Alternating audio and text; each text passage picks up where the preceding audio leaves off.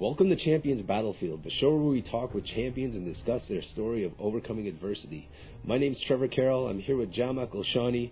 Episode we will be speaking with former BFL amateur welterweight champion and current BFL pro welterweight champion Chris Bukwas Anderson, who's got a really unique story and he's going to be taking us through a little bit about that. Hey Chris, how you doing? I'm doing good, thanks. Awesome. Thanks for joining us. It would have been nicer to have you here in the studio, but Skype's fine as well. Yeah, yeah. Thanks for having me. Thanks for t- taking time off of your training. I know you got a fight coming up in what two weeks here. Yep, yep. Probably spending a lot of your time training. So thanks for coming out. Why don't you just take a few minutes and tell us about a little bit about your childhood, where you grew up, and what what things were like.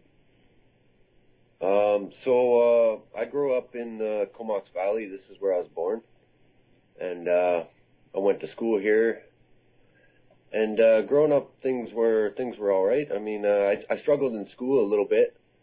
Um, when I was younger, it was always like getting into fights in school, and uh, instead of doing my work, I would like uh, distract other kids with uh, crazy noises and stuff like that. what kind so, of noises, man? what kind of noises? Yeah. Oh, I don't know, man. Like uh, whatever, whatever kind of noises I can make. Like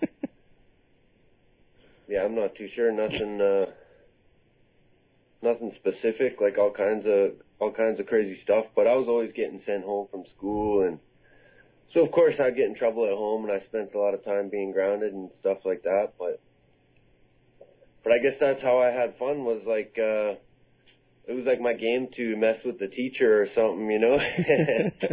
I, I wish I was better at uh, playing sports when I was younger, like growing up, but I really I wasn't very athletic growing up. I like I think it had to do with my diet. Like I was like addicted to candy, like straight up. Like I would skip breakfast and like try to hustle up like seventy five cents so I could hit the candy store before I get to school and and I, I think that was a, a big problem growing up was my diet. Like I I was real small and skinny and just not very athletic, man. And uh but growing up, it, growing up, other than uh, being in trouble all the time, was uh, was pretty good. You know. What's uh, you, you mentioned you were getting into a lot of fights and stuff. What what was happening there? Were you were they pushing you around, or what was the deal? Yeah, you know what? It, it was usually like other groups of kids trying to mess with me, and then I was just like, well, like I would just stand there and be like, well, screw you guys, and then try to fight with these groups of kids. And then what's funny is they'd go tell the principal on me, and they'd be like, those five their words versus mine. So they're like, well, all these guys are saying you were going crazy. Those are the guys whooping my ass, and then I'd get suspended. They'd all go back to class. It was it was just a nightmare, man. But like I would always show up to school early, and that's when it would all happen. Like I I I don't know why I just like to walk to school early, and I'd wait outside the for the doors to open at eight thirty or whatever, and these kids would be there, and and yeah, we. So 1st thing in the morning, you were getting into the scraps. Yeah, yeah. Then I'd go right to the principal's office and and I'd have to sit there and they're they're trying to ask me why I'm going crazy and I'm just saying, Hey man, I'm just waiting for the door to open and these these kids are calling me names or whatever. so then I start start saying things back and then but then it's all them all their word versus mine, right? So Chris, growing up, you're uh, you're First Nations, right? So, uh, growing up in a, a small town uh, in the Comox Valley, was there any uh, any difficulty with like prejudice, or is that some of the stuff that you um, you encountered when you were younger? Well, a, a little bit, yeah. Like it, it was something like if if someone knew I was native, that was like something they could throw in my face if they needed to, right? But for the most part, like like like for me, it's a little different because. uh if you look at me, you don't, you're not going to really notice I'm native, if that makes sense. So it, it like randomly, people aren't going to come up and say derogatory things to me because they're not going to, they're not really going to notice that. But if someone I didn't like knew that, they could, they could say something, you know, that, that, that was just something they could use. You know what I mean? Growing up, uh, also, I guess, um, you see a lot of uh, First Nations youth around the country that uh, probably don't get the opportunities that uh, a lot of other uh, ethnicities get. How does that make you feel when you uh, you see that they don't get the same opportunities that someone like yourself would get, or somebody in like a, a larger community would get? Um, well, yeah, for sure. I mean, uh, obviously uh, that's not good, right? And uh, I think not a lot of people really know what's going on in these little communities or what it's like because they're not exposed to it, right? But like because uh, half my family is native and from reserves, I've kind of I've kind of seen into that that world a little bit, you know. And um, yeah, for sure. I mean, like nobody should be denied an opportunity, especially kids when it comes to sports or education. You know what I mean? So, so yeah, of course, uh, it's it's not a good thing. Chris, what's uh, tell us a little bit about later in your sort of when you're a teenager. You told us about these these issues you were having at school, but outside of school, uh, things were okay, or are you having trouble with the law? What's going on there? well, yeah, outside of school, I mean, I did all kinds of silly things, you know, throwing eggs at cars, or uh, like one time when I was, I think I was like ten or something, maybe twelve me and my buddies like broke into this car lot. Well, we didn't break in. There was enough room under the gate. We just crawled under and we we kind of trashed the place and got in trouble with cops. But it was always that kind of stuff, you know. Um, Nothing serious. Um, when I was younger, no, it was just silly things, you know, shoplifting. Again, back to the candy thing, stealing candy, that kind of stuff. Well, things change when you grow up a little bit. You said not when I was younger.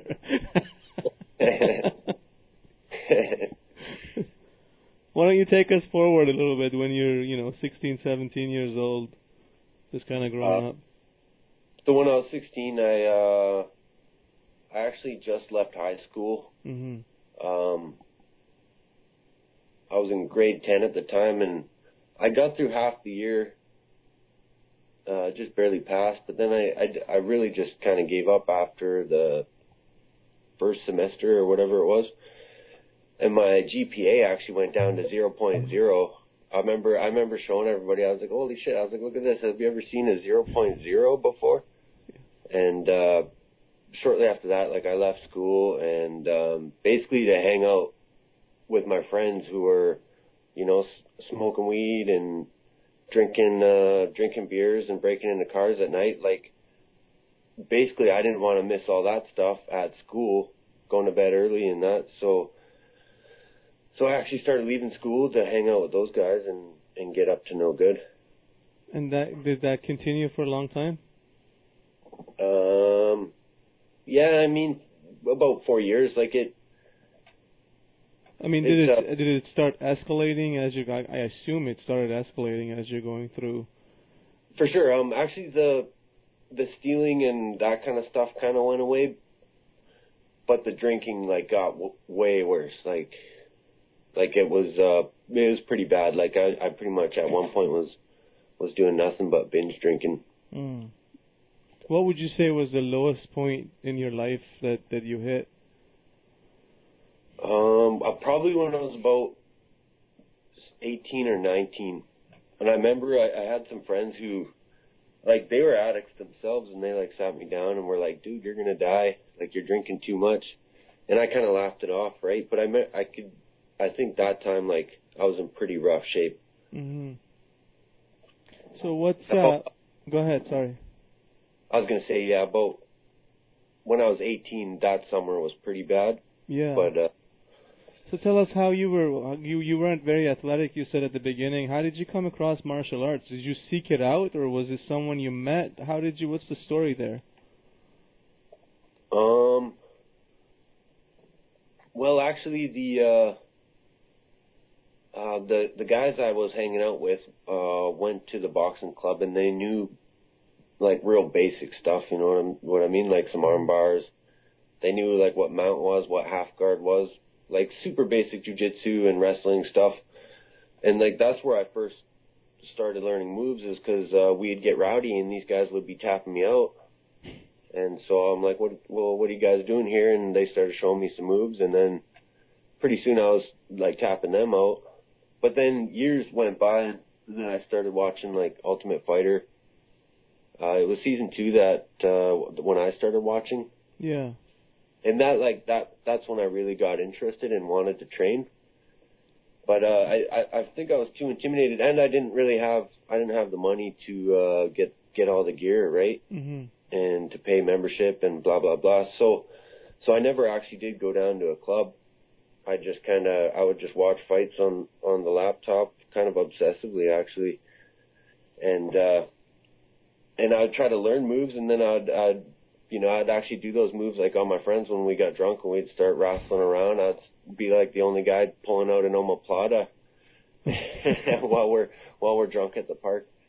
But um, it wasn't until I met Bronson uh, Peterson. Mm-hmm. I, I met him one day at a party and we are just kind of yakking about about MMA. I think he had like four fights or half a dozen fights or something. So uh, so I gave him my number and uh, told him to give me a call one day and let's train. And so actually one day he did call me and I had forgotten all about this. And like I picked up the phone and someone said, "Hey, you want to get beat up?" And I started like sketching out. I'm like, "Oh, well, who did I mess with? Like, what's going on?" And uh, he's like, "It's Bronson. You want to train?" I was like, "Oh yeah, man, sure, sure." So I went down to his place and uh, basically he kicked my ass in this basement. Um, and uh, and I had a lot of fun. And they, uh, his his uh, stepdad was putting on a fight, a fight card in Campbell River, and they asked me if I wanted uh, to compete, and I said sure. And uh, that's when it started. Like, so my first day, I accepted a fight. My first day, like actually training, Mm-hmm. And uh, from there, like basically, I had to like sober up and figure out how to how to fight and get ready for this competition. Within, I think it was like a month and a half. So did you change your diet, stop drinking? What all of this came all Well, yeah. at one time, or how did you go about doing this? Yeah, yeah, for sure, man. Like I had, I had to cut a bunch of weight, probably like 25 pounds or something. I was, I think I was around 200 when I started. But yeah, like the biggest one was quitting drinking, man. And like, I don't know for for people who've uh had to do that, like it's it's real hard. Like the night sweats and uh yeah, you it, like I never got sick or anything like that, which is good. But but it's really hard to like uh when you're drinking all the time and like weekly every, every week or every day or whatever to get away from that's not easy and then on top of that try to figure out a way to to get in the gym and train man it's uh it's pretty hard and I had to change the diet a little bit but So Chris, you you know, it sounds like for you that competition, that wanting to get in there and, and maybe a little bit the fear of, of the person standing across the cage, the ring, whatever from you pushed you to change your life, you know, pushed you to, to stop drinking. If someone is sort of in the same position that you're at, uh, you know, and and they don't have that kind of motivation. They don't, you know, they're not, they haven't booked a fight, and you know they're gonna get in there and face somebody. What would you say to someone like that? How would they, how would they muster up the the motivation, the the discipline to to be able to um, confront their drinking habit or whatever else habit it is that they they want to tackle? hmm um uh I don't know if there's an easy answer to that one but like uh I think you just got to find something that you're really interested in and pursue it. Like, um, I think the drinking comes from like almost being lost, like you're trying to fill this emptiness with the bottle or something. Um, I think that's what it is. Is you got to find something that you really enjoy doing and and just get after it. And I think, I think that uh, you know the the drinking or whatever it is, the addiction will kind of go away on its own if you're successful at at what you want to do, right? hmm So you have now, and we'll we'll get to this in in a few minutes. But right now, you inspire a lot of kids, right? There there are a lot of children that are probably, you know, younger kids that are looking up to you, and they're they're watching you fight and have success in MMA. But not all of them are going to be fighters. You know, they might they might pick up martial arts and and think this is cool, but um, hopefully they're kind of looking at you coming out of the mess that you just described and being successful at, at this art that you've chosen for yourself. What do you think are some sort of contributing factors that have helped you have that discipline and, and move forward that they can also cultivate. You know, they can they can get the same thing together and help in their own lives if they have challenges. Yeah, all of us have challenges, right? Hmm. You know what? Um, that's a real, real tough one. I think you know it took me a lot of experience to kind of uh, to figure that out for myself, but. Right. Like whatever you're doing, like whether like not everyone's gonna be an MMA fighter, like you're saying. Like maybe if you play basketball or uh, soccer or whatever you do, like like I think you got to find a purpose outside of the competition to like help yourself reach the next level, like something to really help you push. And I don't know exactly what that is for everyone. Like you know what I mean? Like everyone's got to figure that out on on their own. hmm But I think like like the things I do with the youth was like was like giving back. Like that's a good one. That's one that most people could get excited about, right? But you just got to figure out who you're going to give to and and how. I think that's the hardest part is just getting started and and figuring out what to do, right? A lot of people want to do something, but they don't know where to start. You know what I mean? I think, uh, Chris, let's just go a little bit further back for a second. So, I think I spoke to you before about this, about some of your role models that you had, like kind of growing up, and you were into, uh, was it pro wrestling that you were into back in the day? Yeah, yeah, for sure. Yeah, maybe just talk to us a little bit about some of your role models uh, growing up and uh, how that kind of shaped your persona. I think in uh, uh, in in MMA when you first started. Um, yeah, yeah, for sure. Like when I was growing up, I uh, I really loved uh, pro wrestling. Like you know, before I found out it was fake. Anyway, there was a little bit of disappointment with that, but but anyway, when I was younger, when I thought it was real, like I thought it was the coolest thing. Like like Hell in the Cell, I thought was like uh, one of the coolest things ever. Two dudes fighting inside a cage, inside a ring. Um, so my favorite was uh, Stone Cold Steve Austin, and I I just liked uh, liked how he came out, raised hell, and slammed down a few Steveweisers, and kicked some ass. Um, I think I think you could kind of see that in the first half of my uh, amateur days. Like you know, I was kind of I'd come out and uh, be a little reckless. I'd finger the crowd if they booed me, and you know, I didn't really have a lot of respect for my opponent and that sort of thing. Um, I'm sorry, uh, I kind of lost track. No, that's what I was- okay. So you did have role models back then. How about nowadays? Now that you're uh, now that you are a role model yourself, do you find that um, you're giving back to people that uh, that don't have role models? Um. Well, here's one thing. Like when I was growing up, there was no um, indigenous or uh, or First Nations or however you want to say it. Like there wasn't a lot of uh, indigenous role models, like whatever it was in pro wrestling or uh, boxing, um, uh, music artists or or whatever. You know what I mean? There wasn't a lot of that when I was growing up, and that kind of helped like make the transformation into uh into the wild man of the woods is uh I mean nowadays there's a lot more um people who are doing uh, similar things to me right? And it's given uh um like native kids on the reserve or or in little communities or wherever they're at it's given them someone they can uh relate to and look up to and say like hey well maybe I I can get out there and and achieve my dreams. So uh so there I there was a lot of like different role models to look up to, but like not not a whole lot of uh Aboriginal um like athletes and stuff when I was growing up anyways.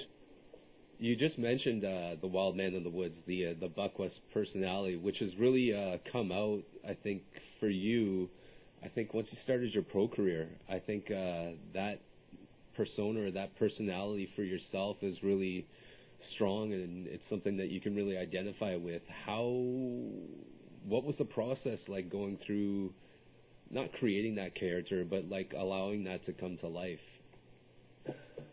Man, um that's a really long story, but like to start um because I kind of fought like uh if you look at my style it's not as technical as other people. It's a little more um like a little more primitive, right?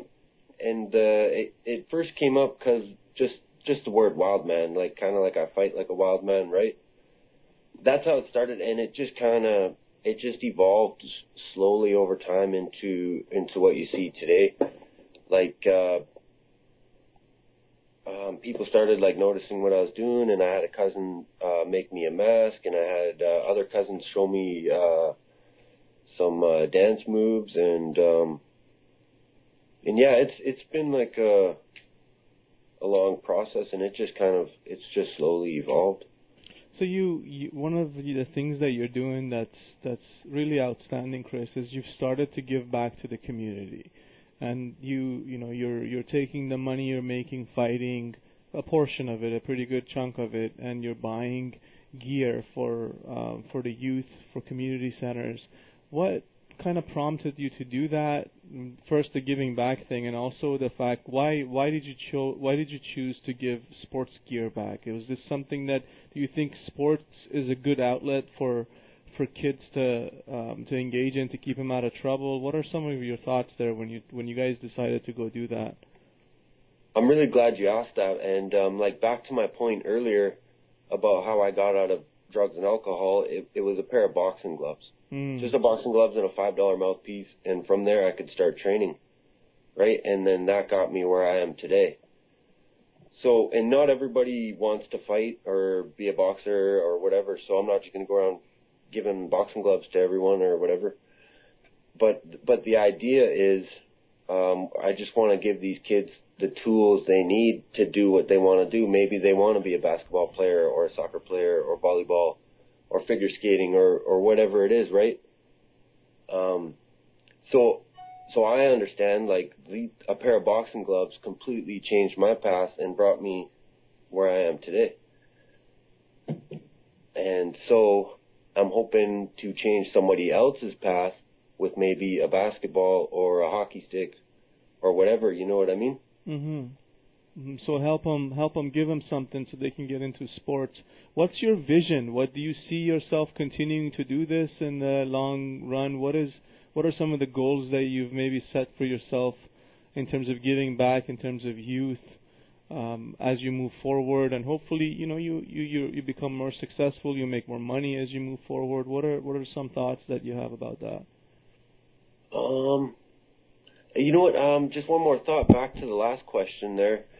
Like sometimes if if kids don't um if they don't have the um, toys or uh, sports equipment to play with, you know, they start uh, doing the things I was doing, and they start throwing eggs at cars or mm-hmm. or playing with fire or whatever, right? So it might not seem like a lot to some people, but um, uh, some good like brand new equipment that you want to use can really make a difference in your in your life. You know what I mean? Right. Maybe uh, some people might not understand if they've never had nothing or or little, right? But when you get like a brand new like goalie equipment or something, and it's uh, got that new uh, new gear smell. It's, mm-hmm. it's fun to put on every day and and to get out there and uh, and to play hockey or or play basketball or or whatever it is, right? Right. It gives you that extra motivation to to get in there and and and play the sports rather than doing something else. For sure, it makes you wanna wanna play. Like when I got new gear, it gets me excited to train, right? Mm-hmm. If I got stinky, stinky old gloves and the ink is dyeing my hands and and they smell horrible, I'm like, man, I don't want to train today. I don't want to put on those stinky gloves and you know what I mean? Right, right, absolutely. So uh, just, uh, anyway, sorry, uh, could you repeat that? Yeah, yeah. So I was just wondering if you you kind of started small, right? You started your very the very first batch of the stuff that you gave out was small. Oh, yes. recently I saw that you you started uh uh, making unique soccer balls and things like that. So you're definitely expanding this mis- mission, and I'm, you know, I just yeah. wanted to see if if you've got a vision for this. Is there is there somewhere going with this? What's like if if you if if you had a lot, you know, hopefully soon you'll make a lot of money and and you can continue to do what you're doing. Where do you see yourself going? What do you see yourself doing? Okay, so um, yeah, I'm glad you asked because uh, actually I'm just starting up a foundation Mm-hmm. It's called uh, Bukwas Foundation, nice. and like basically, I'm I'm just gonna be doing the same things I'm doing now, but we got the charity number. Um, it makes it easier for uh, um, companies to sponsor. You know what I mean? Okay. Because there's paperwork involved, and they can't just give me money. They need a, a charity number, and there's certain uh, things you got to do. So this is going to open the door to get um, company sponsors and uh, government grants that will help me purchase more equipment and visit more reserves. And um, basically, like it's going to grow as much as I grow, right? Mhm. And uh, it's something I'm going to continue to do, and we're expanding. Something new we're we're going to do is uh, we're going to look for individual athletes. Like we're going to by word of mouth just find out who's who's really talented, and and we're going to sponsor them with uh, with whatever they need for training, and uh, maybe maybe they need help with uh, registration fees or whatever it is. And uh, basically, like that that kind of gives me uh, extra motivation every day when I'm training. Like straight up, like when you're when you're getting ready for a fight, like you go th- every day. There's you're going through uh, moments where you want to quit, and not I don't mean like quit altogether. Like I'm done at martial arts. That does happen, but what, what I mean is like on your first run in the morning, you know, you can't go forever. At some point, you're going to tap out and say, "Well, that's it for me," right? You know what I mean? Yeah. And uh, you're there's going to be times in jujitsu class where you're getting choked out, and you're thinking, "Man, is I I want to quit right now. I got to tap out." Or maybe uh, maybe coach is squishing you inside control, and you're super tired, and instead of fighting out, it might be easier to just tap or put yourself in a choke or whatever. So my point is, is that um, keeping in mind uh, what I'm going to be doing with my win bonus helps me not quit on each one of these battles that I got to face like every single day, right? Mhm.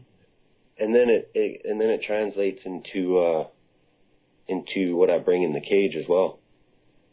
When you're going to these communities and uh, you're seeing uh, these young kids get these things, and they've some of them haven't had new sports equipment in years, or they've never even seen hockey sticks, or they have, but they they don't get these things. Uh, just tell us about like your mindset. Like what what do you feel when you see these kids get, get all these things, and you're almost like their hero to them. You're like the uh, the the role model that you didn't have back then. Right, right. Um, when it's happening, I don't know. I'm just uh, I have fun doing it. Like when I get to actually visit and and uh, you know play a game game of ball with them or whatever. It's um, it's cool. Yeah, I mean, like like I'm happy with that. Like you said, like uh, being the role model I never had or something like that. It's cool. Like when my the funnest part for me is actually um shopping for the gear. Like I'm always like, oh, cool. This is the ball I would have wanted, or this is the goal equipment that that kicks ass and that I would have wished I had. And um, yeah, I mean, for sure, of course, it's a it's a great feeling. Fantastic. It it it's uh, I more so carry it along. I carry that feeling with me, and I, I, I tend to remember it at the right moment. You know, like I said, that in those moments when you're looking for a way out. So Chris, you're you're looking looking ahead and ki- continuing your success. You're obviously looking to to to. I don't want to look past this next fight that you have. In terms of goal settings and, and moving forward, you want to get on the big show. You want to be a part of the UFC, Bellator, whatever the, the the show is. There is the money factor for sure that helps you buy more gear, live a better life, be more successful. But in addition to that, is there is there is there something? Is there a message? Is there something that that bigger platform allows you to um, spread further? Yeah, man, absolutely. Because here's the like here's the thing. Like I'm training out of a little town. Like we all know that, right? Mhm. And I'm coming into the city, and I'm going up against these dudes who are coming out of bigger gyms, and they got more competitors and and all that stuff. And I'm not I'm not dogging my team. Like I love my team, and and everybody works hard, and we're all real great. But like we don't have a whole lot of competitors, right? A lot of people are just regular people who who like to come down and do Muay Thai, or they just like to do jujitsu. So it, it's not easy for me, first of all, to win local fights or to win fights in the in the city. Now, if I if I can make it to the UFC, it's it's kind of it, it goes together with what I'm doing with the sports equipment because you can show, look, you you can uh, you can achieve your goals. Like maybe you want to be in the NFL or the NHL, whatever it is, right? So the same way that I got the boxing gloves, I make if I make it to the UFC, I can bring a basketball to a kid and say, hey man, if you want to get to the to the NBA, you can do that, right? Mm-hmm. So every anything is possible. It's not because you're from a small town, you don't have anything. If if you have that goal and you can you can be inspired to to do right, bigger right. and like, better things.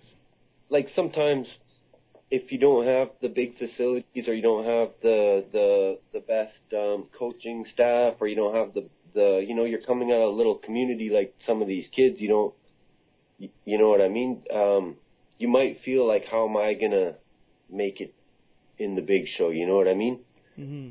you might feel like you're an underdog or you can't make it because of uh maybe maybe because you're born in a tiny little town in the middle of nowhere but the truth is like honestly if if you work hard enough and you got some good people with you you you can get it done So Chris, one uh, one kind of we're getting towards the end of uh, end of this here. One one question I have for you is, a lot of people look at you, other athletes that get in the cage, close the door, look ahead in front of them to the other opponent and just beat the crap out of each other, right? And that's that's all they see. They don't see anything else. They don't see yeah yeah the time, that dedication, anything else that's going on in the background. And you know, obviously, y- you know firsthand about that. You know what it takes to be a successful martial artist, a successful fighter, even prize fighter, right? Can you talk about that a little bit? Maybe uh, shed some light on what are some things that they don't see.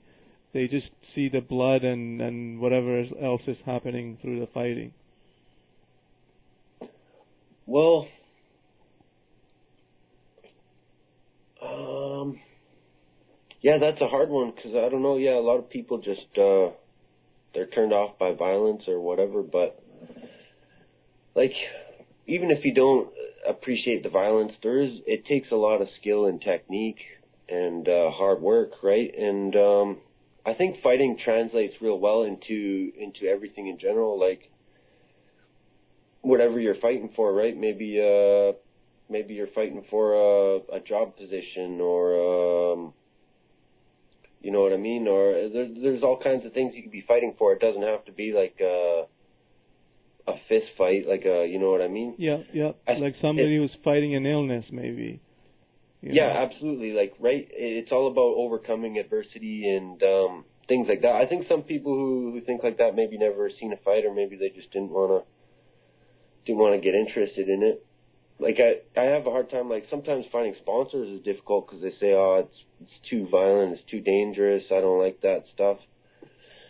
And uh, I really don't know what to tell those kind of those Yeah. people. Right? It's like, well, okay, well, Well, the reality is, you're if you think about it, the the time you put in, the dedication you put in, the the sacrifices you make in order for you to go train every day, uh, leading up to the fight, and then at the fight, it is literally adversity that you have to overcome. Right? The the the the violence is. I mean, kind of irrelevant if you think about it, and and in at least in what 99% of the fights, after the fact, the two dudes get up, hug each other, and it's like they're they're best friends, right? So, if this was if this was true violence, you wouldn't see that. You know that that sort of spirit of martial arts is not always necessarily seen. Right. I mean, it, it's competition, right? It's just Yeah. like it's just like football and hockey. You know, people get get hit big, and you know, there's some people who like those sports, but they don't like MMA. But I mean, like the head trauma's a lot worse than the other ones. I'm pretty sure, right? Right. Right. Like football, like football, the concussion numbers are way worse. But but I guess they don't see it because they're all padded up and armored up, right? yeah, it just doesn't look as bad. But like I I think the philosophy of martial arts is more like uh more about defending yourself and protecting yourself and and that's that's why we see less injuries. Of course it it does happen, right? Mhm. Accidents happen and people get seriously injured, but for the most part it's minor injuries, right? Like I mean I've I've went through 15 fights, I've never had a serious injury or even close to. Has your philosophy changed over the years since you, uh, from when you first started uh, martial arts? I, I know you were like a big fan of uh, like pro wrestling and stuff, and now your personality isn't the same. Like, has your philosophy changed? Right. Um, yeah, for sure. Like, um, you know, where where that came from was kind of learning about the culture and um, and like how uh, how warriors used to deal with things back in the old day. And I think things were a lot more intense back then. Like this is just like fighting one on one. Like if we were talking like weapon to the death combat, it's a lot more serious, right? Um, but anyway, like looking into the philosophy behind um, behind some of the the culture, like kind of gave me a little bit of direction and and understanding into um, into like what uh, what combat's all about. Can you tell us a little bit about that, Chris? I'm sorry about which? Just just what you just talked about about the culture and the things you've learned, that sort of warrior spirit. What what? Okay, like like you mean like what the philosophy yeah, is? Yeah, yeah. Not everybody knows about it, so if you could share a little uh, bit of it. Okay, and this is back to the the uh, donating to the kids. Like that's that was one main thing is like that's that came up quite often was that the warrior's job was to protect people and provide. It wasn't about about being the baddest baddest dude around or the toughest dude or about cracking skulls, you know. It was mm-hmm. about uh about helping those those around you helping people in need. Right, right. Like that. That was the job. Sometimes, some days, that is what it was. It was cracking skulls, but but that wasn't what that wasn't the main goal. Sometimes that just that just that needed to happen for whatever reason. Maybe it was to protect or, or provide or whatever. Right. Chris, you've got a fight coming up, like we talked about at the beginning, uh, pulling you away from your training against Jared Ravel. He's coming down. You're going up. What's going on? Tell us a little bit about it. All right. So, um, uh, you know what? It's uh, it's a huge fight, and um, he's coming down to 80. Actually, it's a catch weight, and like basically for me, I've I've been having trouble making 70 with the new eight percent hydration limit, and uh, and I just wanted to fight. Like I just wanted to uh, not have to deal with the weight cut. And like my last fight was 80, and um, the reason why we took like normally I wouldn't take this fight against Revel, but it's at 80. We're we're both um, capped. You know, we can only hydrate 10 percent.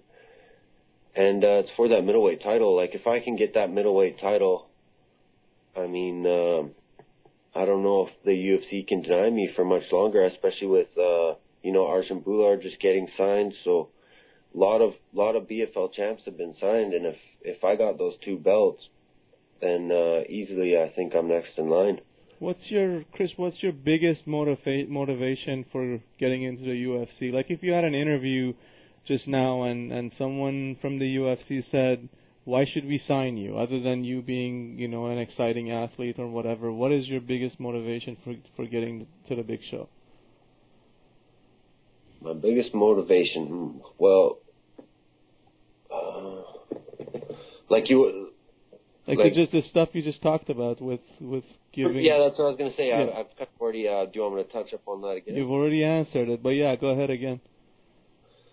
I mean what motivates me is is uh, first off the money and the exposure. Like if the money, like I need the money to uh, uh, to provide for myself and my family and all that, and then I need the money to uh, put into uh, into my charity foundation here and um, and help provide opportunities for other people, and to show like the biggest thing is, like I mentioned earlier, is to show people that uh, your dreams are possible, even if even if the odds are against you, you can still still get it done. Very good, man. You want just before we end here, you want to go over your social media and whatnot, so if people want to get a hold of you, they they know where to find you. Yeah, yeah, sure. Uh, I'm on uh, Twitter at Bukwas Anderson. That's B U K W A S. And um, follow me on Instagram. I do I do a lot of updates on Instagram with uh, like whatever I'm doing with the youth when I'm purchasing stuff. Um, I, I upload training videos and and all that stuff. So I'm on Instagram at Bukwas underscore. Awesome. Thanks a lot for taking the time to talk to us, Chris, and uh, we'll see you real soon. Hey man, thanks for having me. Uh, that was fun.